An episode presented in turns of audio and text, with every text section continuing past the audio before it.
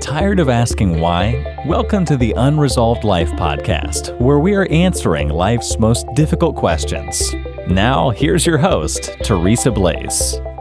Welcome to the Unresolved Life Podcast. I'm Teresa Blaze, and tonight I'm here with Todd Williams, and I'm not really going to go into his story except to say that I met him on the Daily Audio Bible Friends group. I kind of wanted to leave his story a little bit vague because I wanted to have him flush it out and kind of give you his story, because I think there's a lot that can be said for a lot of people in the audience, I think. So, Todd, why don't you introduce yourself and tell the people about you, please? Well, my name's Todd Williams. I'm 53 years old. I live in Indianapolis, Indiana. I grew up in Dayton, Ohio, which is a couple hours from here. And I've been in church pretty much most of my life. My parents were both ministers, and we traveled and sang all the time I was growing up throughout the tri-state area, Ohio, Kentucky, that kind of area. My dad passed away, I guess it's been about 6 months ago now, at 72, so I've been kind of dealing with that, but boy, I'll tell you, I don't know. It's really hard to know where to start. I think, Teresa, as you know, my walk with the Lord, having been in church all my life, I kind of grew cold in the Lord in my 30s, kind of stepped away. I kind of ended up spiraling into this depression and anxiety, which was a battle my mother fought, and I ended up in a really bad spot before I kind of came back to the Lord.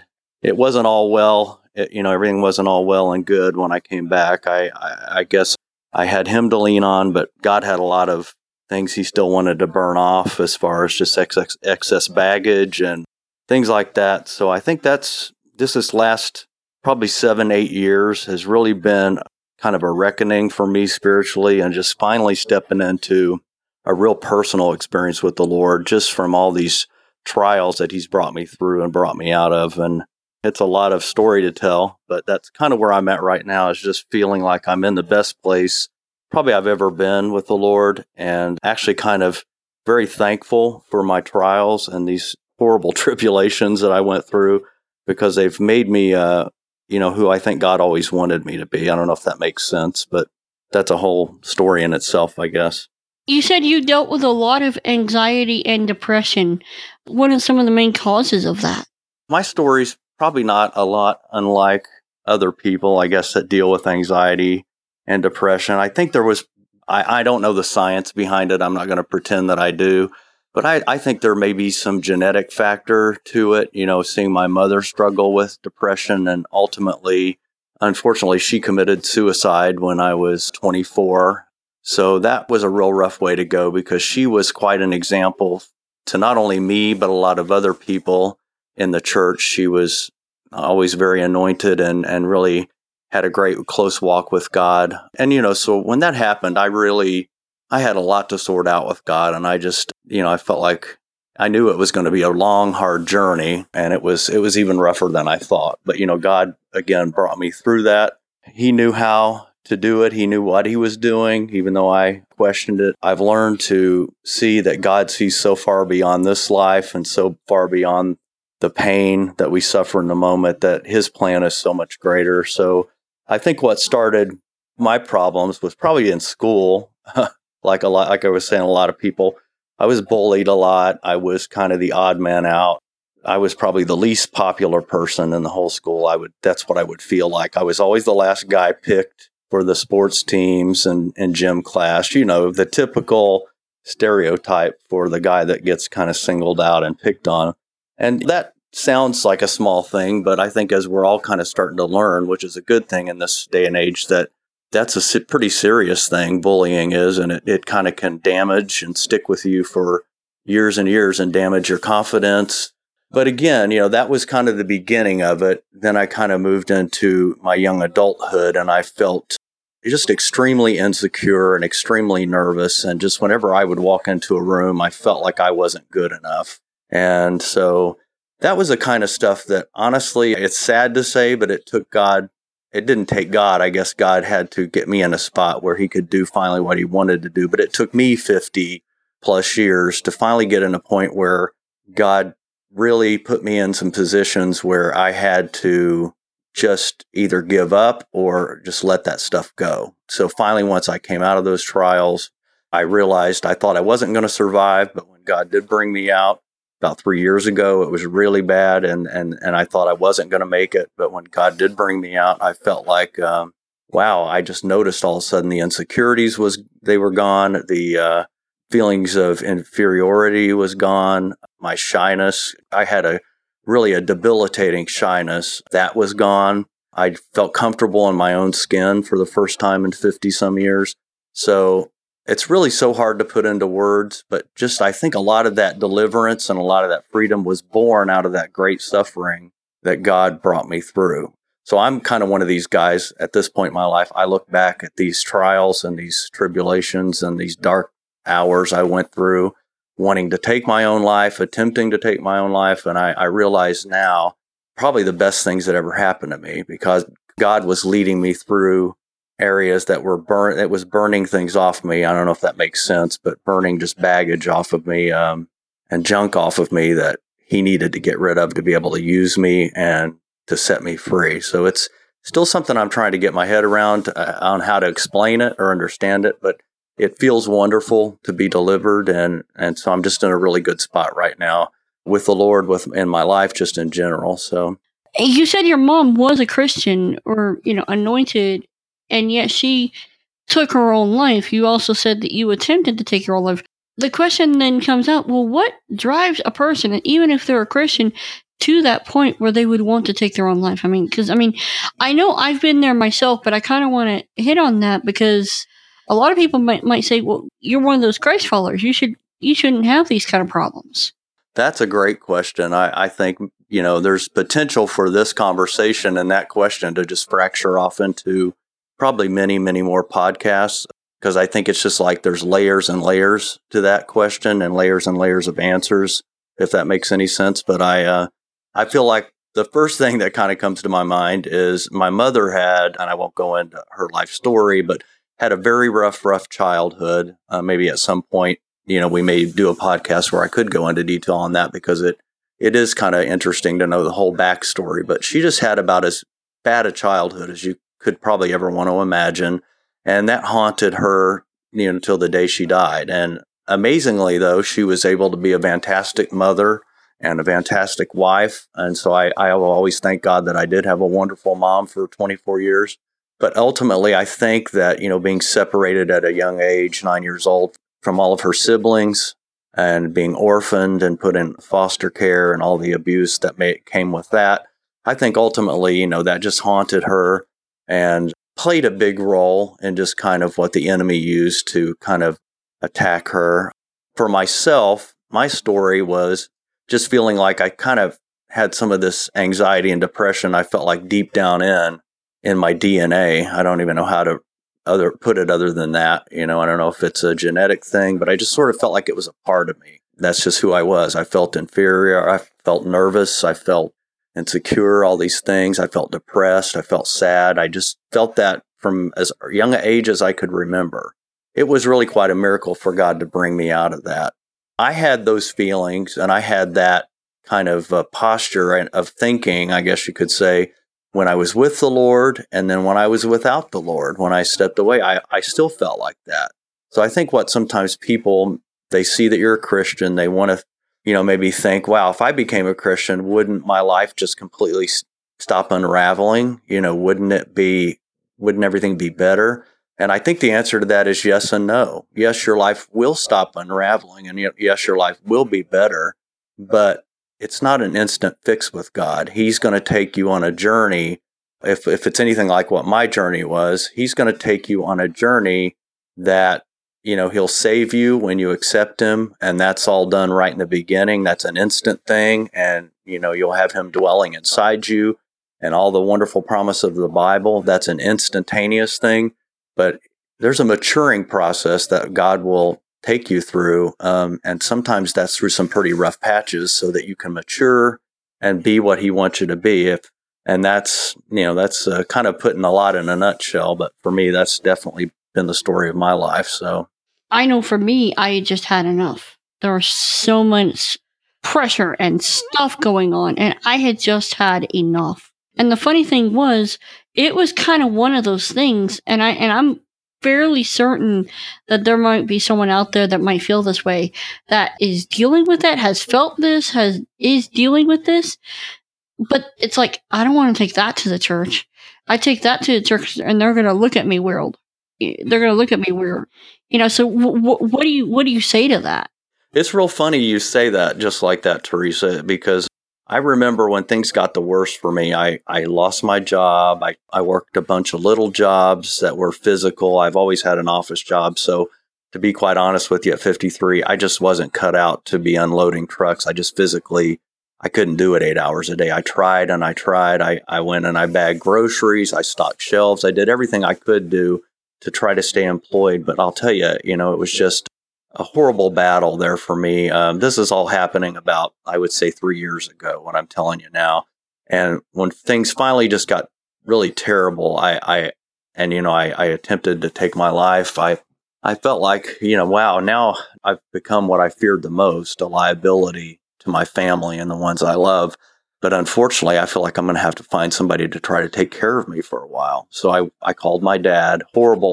Horrible conversation to have because he was living on Social Security, you know, kind of barely scraping by. And I said, Dad, I think I'm going to have a place to live and to come stay with you for a while. And of course, I think he was shocked, but he said, okay, you know, come on, Todd. And I went there and I'll try not to go into too much detail, but I remember Dad kind of encouraging maybe to come to church with him. And I said, Dad, I just don't think I can do it right now. I just don't have room for anybody to even try to help me right now. I just feel so overwhelmed. I just need a little bit of time to heal and a little bit of time to just kind of sort things out. And I know he kind of got a little bit frustrated with me, I think, because he wanted me to come and help. And I was get help at church, and I was pushing that back. But I think I get what you're saying is when you're in that mode of everything is all seems lost, everything just seems dark, everything's kind of caving in on you. It's almost hard to just be able to let anybody help you. I mean, you just feel so saturated with sadness that you can't soak in even any help. So I think I know exactly what you're talking about. Well, and for me, it was if I even hint to my mom, who was still alive at the time, if I even hinted that I had tried something like that, they were going to lock me in some weird place. And I'm like, I'm not doing that. Because, you know, my mom was not a believer, but I was at the time. And then I felt like, but I shouldn't struggle with this. I'm a believer. I should be here. I don't know, Teresa. Something I feel like God has just sort of been speaking to me today, but I really want time to pray into this more and to think about this more is you've survived it. I've survived it. Unfortunately, some people don't survive it that are believers, which is sad. They're in God's hands, and I trust God is good, and He knows what He's doing. So I know that everything's going to be okay in God's eyes. He's got it figured out. I do think about people like you and I. We've made it through. We're still plugging away. We're still trying to live a Christian life and do what we feel God wants us to do. You know, but I don't know if you ever experienced this, but even to this day, I feel like as good as things are, and I feel closer to the Lord than I've probably ever felt. Sometimes there's a battle in your mind where you just, I feel like God almost wants us to, if God could just convince us, you know, all the times that the Bible says, you know, that He has made us holy, He's justified us, He's redeemed us. But do we really believe that? Has that really sunken in to our heart and our mind that we're really, He's made us holy and He's made us redeemed? Or do we feel differently about ourselves? Do we feel that we're always falling short? And I think that the answer to that for a lot of Christians and for me at times is, yeah, I do view myself differently than what the Bible says a lot of times. I don't view myself as being all these wonderful things that God says that I am.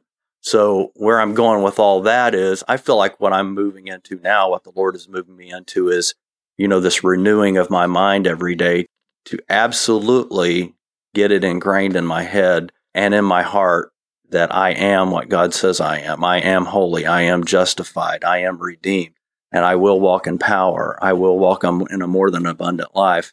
It's something I feel like that we almost have to press into. I don't know. It doesn't just like you don't arrive there and then just walk that way the rest of your Christian life. I don't think I've seen that in anybody that I know that's a Christian. You know, it's funny because I was listening, because I was at church this morning, and my pastor, we're just barely getting out of Ephesians 1, and he's talking about the prayer that Paul prayed towards the later verses, the prayer of wisdom, and that God would reveal himself to these Christians. And then, you know, the pastor was talking about the fact that, like, a lot of Christians, they don't realize just how much God has chosen you and has sealed you, and how much of a price he paid. And he kept going on, and I'm sitting there going, and he's like, this is definitely something to think on when you start looking down on yourself. And I'm sitting there going, okay, dude, you can back off now. That's for mail reading, buddy. You know? Yeah, it does kind of read your mail for sure. I'm sitting there going, hey, dude, seriously, ow.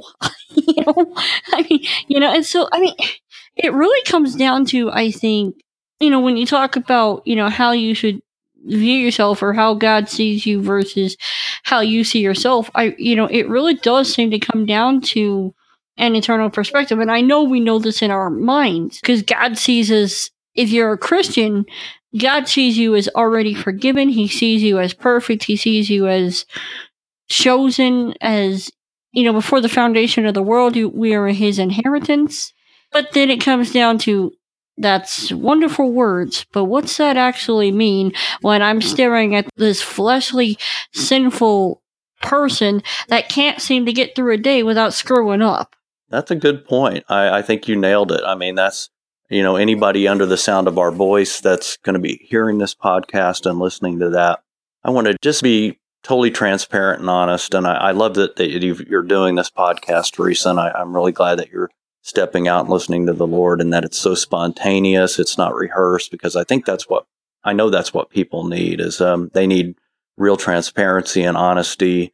And we are in that, you know, just in that vein, we are all tempted, and we all fail, and we all sometimes give in to temptation. The Holy Spirit can keep us from sinning, and he can keep us living a life that's pleasing to the Lord. But every now and then, I mean, we are going to make mistakes. That's just part of the game, and I think that's just part of the walk with the Lord. And I think at this point, it's taken me 53 years to finally just start to get a hold of this, but when as believers are we going to stop beating ourselves up and let the cycle, I guess, of forgiveness, when you ask forgiveness, when are we going to really start letting that cycle be complete and forgive ourselves? You know, God's forgiven us, but if we would just learn that the moment we fail, let's run to God, ask forgiveness, and then forgive ourselves immediately, and then pick up and move on for God. Because the opposite of doing that is losing traction for God every time. That's what the enemy wants us to do. Every time we fail, every time we are given to a temptation, the enemy just loves it when we lose traction and we're set back, you know, months or even years spiritually. That's what he thrives on. And that's, I think, how he keeps a lot of us believers just kind of behind the eight ball, because we can't forgive ourselves. So God's helping me. He's doing a work within me right now to be able to live the best life I can live, resist temptation. If I do fail, I run to the Lord, I repent, and then I pick up and I move on for the Lord, forgiving myself as well, and let that full cycle of repentance just be complete. Gosh, I don't know, Teresa, if there's anything else we could say. I just like the way this whole thing is going. If there's anything we could say to encourage somebody out there that might feel like, wow, you know, I'd like to be a Christian, but I am depressed. I am full of anxiety. I feel like there's nothing left to live for. All hope is lost. One thing I could say just to try to encourage that person would be that I also felt that way. In my opinion, there was no way for me to get out of it. There was no way for God to fix all the things that were wrong. There was too much damage. I felt like there was so much damage done in my life that it actually, if I did survive it, it would impact my future. The damage ran so deep: financial damage, physical damage, mental damage. I thought it's too big to fix now. But God came in, and I'll tell you, when he pulls you out and he fixes things, he can fix it right. He can fix everything. And no, that doesn't mean you have to be perfect. And yes, you're still going to fail. But, you know, I hope that hearing kind of how that, you know, we're dealing with that just by running to the Lord, then learning to forgive ourselves and pick up and move on, you can start to really step into a wonderful, intimate relationship that's full of power and full of deliverance and just full of all the wonderful things that, you know, you have in your mind when you become a believer. You hope it's going to be like that, and it is. I just want anybody hearing this to be encouraged. There is hope. You've got a future. God's not finished with you yet. And I get it. If you're stuck in that place where you are like staring, you know, maybe you're listening to this and you're going, you guys don't get it. You don't know what I've done. You don't know what I've been through. No, I really don't. And I won't pretend to. I will not pretend. And I won't sit there and question all the stuff that you've gone through. I get it. I get it. You know, this life is, it's a screwed up mess. I totally understand that. I remember so very clearly the night that I attempted it. And I remember the Holy Spirit and or the Father or I think, you know, Holy Spirit or whatever. I remember a physical hand coming down and pushing my hand down back on the counter because it was holding a bottle of some eye drop medicine. And I distinctly remember hearing him say, "You will not do this." And I honestly believe that it could be that we are the voice that is trying to reach out to someone. And let me tell you something, friend. I don't know where you're at. I really don't. But I can tell you, it's not so bad that you have to do that. I have seen a couple of friends of mine actually do that and take their own life.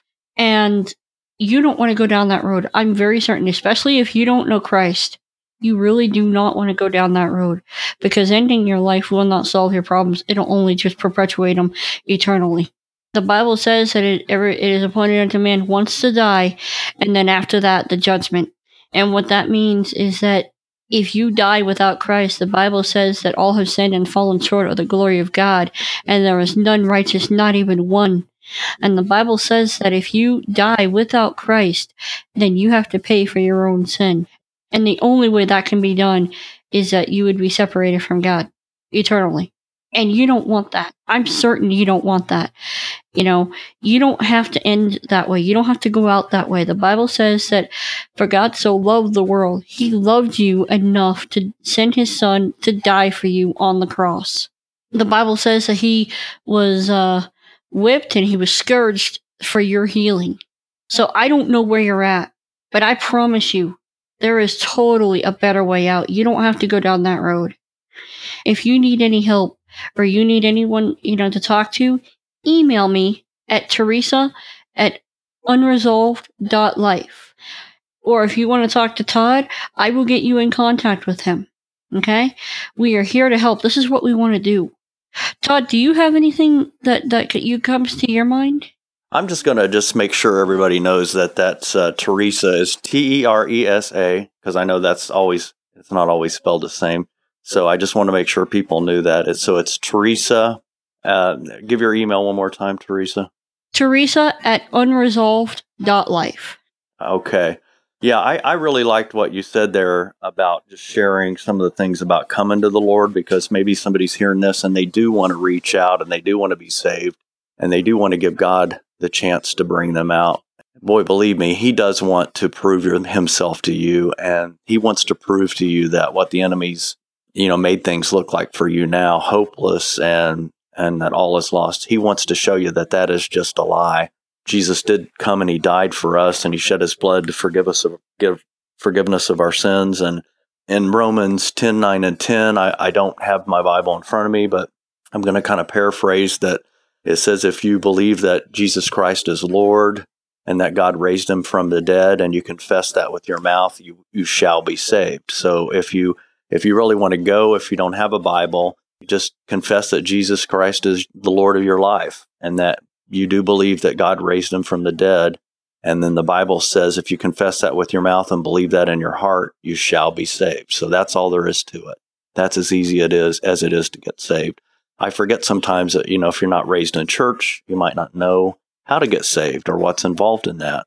But Romans 10:9-10 is a good place to start. That's an easy way. That's how simple God made it for us to come to him. Jesus already did all the hard part.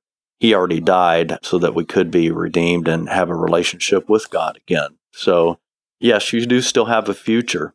The Bible says that he is faithful and just to forgive us our sins and to cleanse us from all unrighteousness. But how is that done? It's done when you say, God, I really screwed up. I believe you're Lord, and I just want you to save me. And that's just ask him to forgive you. Ask him to come in, and I promise, man, whatever you're going through, it's not all as dark and messed up as it seems. So, Todd, I think with that, we are going to wrap things up. But I want to say thank you for coming on and sharing a little of your story. And we enjoyed having you.